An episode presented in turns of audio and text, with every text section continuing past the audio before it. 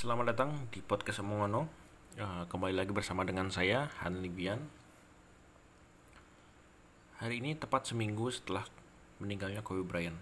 Pukulan besar bagi uh, keluarganya, NBA, keluarga besar NBA, dan seluruh fans serta masyarakat uh, yang mengenal atau mengetahui basket secara umum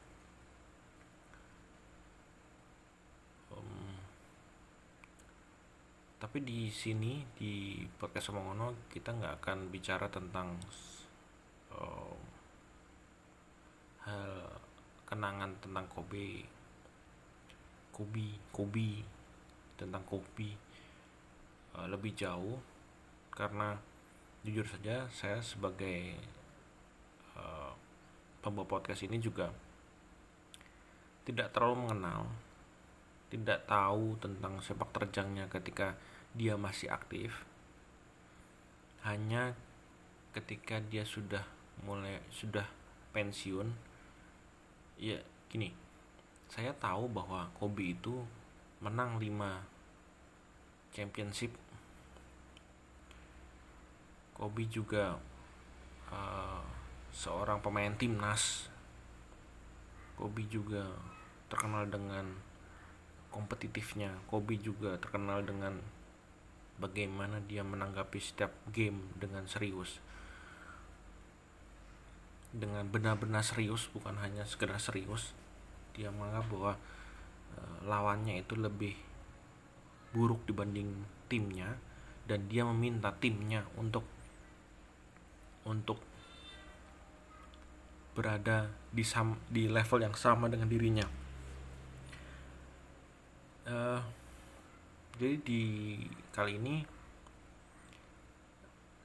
saya sebagai orang yang bisa dibilang senang basket uh, lumayan kaget juga ketika bangun pagi terus buka Instagram ternyata banyak postingan uh, rest in peace Kobe Bryant. Gak nyangka karena dua minggu atau tiga minggu yang lalu saya baru getol-getolnya uh, follow beberapa pemain basket NBA karena tertarik dengan talent-talent yang saat ini lagi naik seperti Giannis terus uh, Luka Doncic terus juga hmm, Paul George ke Kawhi yang sekarang ada di satu tim dengan Paul George Clippers terus juga tentu aja uh, sepak terjang The King LeBron James. Dan kalau nggak salah baru beberapa satu minggu sebelum satu atau dua minggu sebelum kejadian itu uh, Luka Doncic sempat salaman dengan Kobe Bryant karena ada yang bicara dengan bahasa bahasa bahasa negaranya ketika uh, Doncic lagi Luka Doncic mau uh, lemparan lemparan ke dalam gitu loh. Ternyata setelah dilihat ternyata itulah Kobe Bryant. Uh, salaman seperti biasa. Ya di situlah saya melihat bahwa Kobe ini selain jago di lapangan dia juga pinter bro. Pinter karena dia disebut apa ya? Uh, orang yang bisa menguasai banyak bahasa itu dia bisa bahasa Spanyol dia bisa bahasa Itali uh, sekarang dia bisa bahasa Serbia Serbia Serbia ya kalau nggak salah kalau itu Serbia ya? Ya pokoknya intinya bahasa ya bahasa bahasa agak ke Rusia gitulah. Itu menunjukkan bahwa uh, Kobe Bryant itu bukan hanya mengimprove fisiknya tapi juga uh, kepalanya kepala kepalanya juga diimprove gitu. Jadi bukan bukan cuman dia jago tapi dia juga pinter. Nah kali ini yang kita mau bahas tentang member mentalitanya member mentalitinya. Um, dalam dalam bukunya kalau dari kalau dari sini saya baca dari theguardian.com tentang Mamba mentality.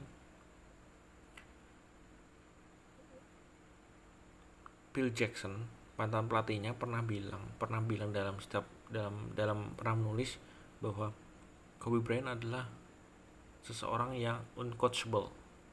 Dan Kobe Bryant sendiri itu tidak serta merta uh, apa ya mengcounter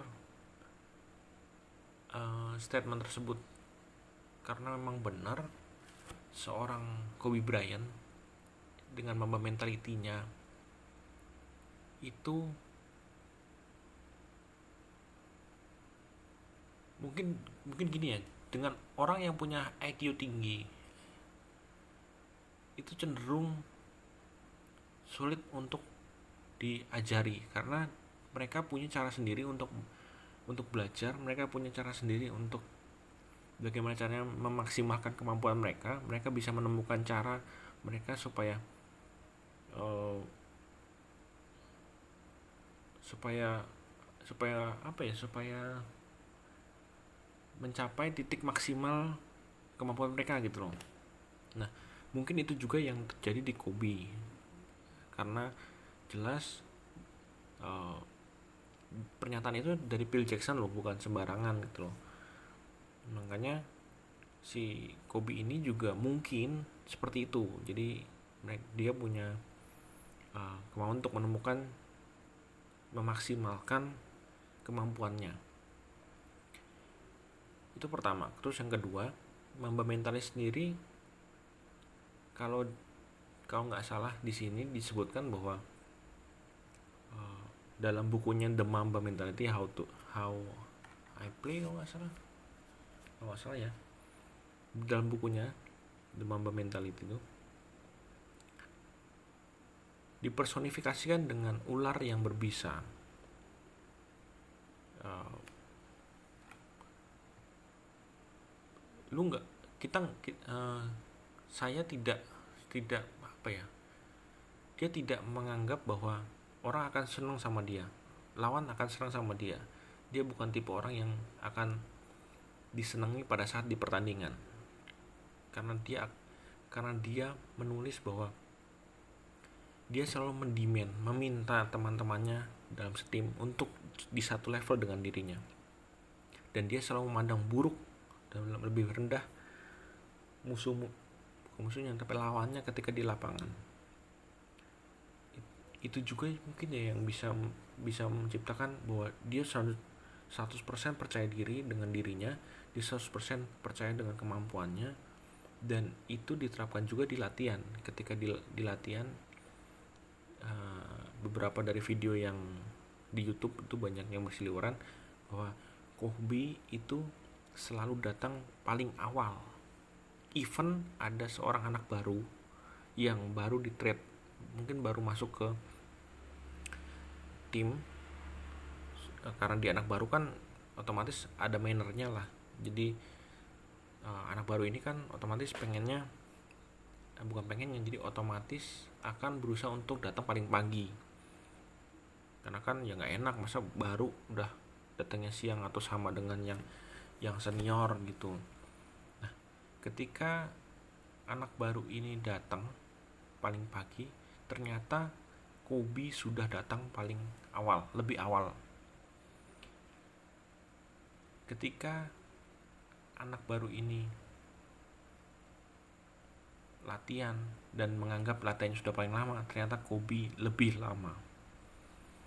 Jadi Kobe ini pengen nunjukin bahwa di atas lu itu pasti ada yang lebih lagi. Jadi jangan pernah berpuas diri. Nah kata berpuas diri inilah yang kadang bikin orang uh, wah gue udah di posisi ini kok ya udahlah. Oh, gue udah udah udah dapat ini kok ya udahlah. Nah uh, mama mentality adalah sesuatu yang mengharuskan. Ketika lu sudah bilang oh mama uh, gue gue pakai mamba mentality gue akan lakukan mamba mentality. Itu konsekuensinya lumayan besar loh bro. Ketika lu sudah ketika kalian sudah kok lu lalu lalu ketika kalian sudah mengatakan itu apalagi di halayak umum di media sosial di sosial buat yang orang yang mengerti tentang mentality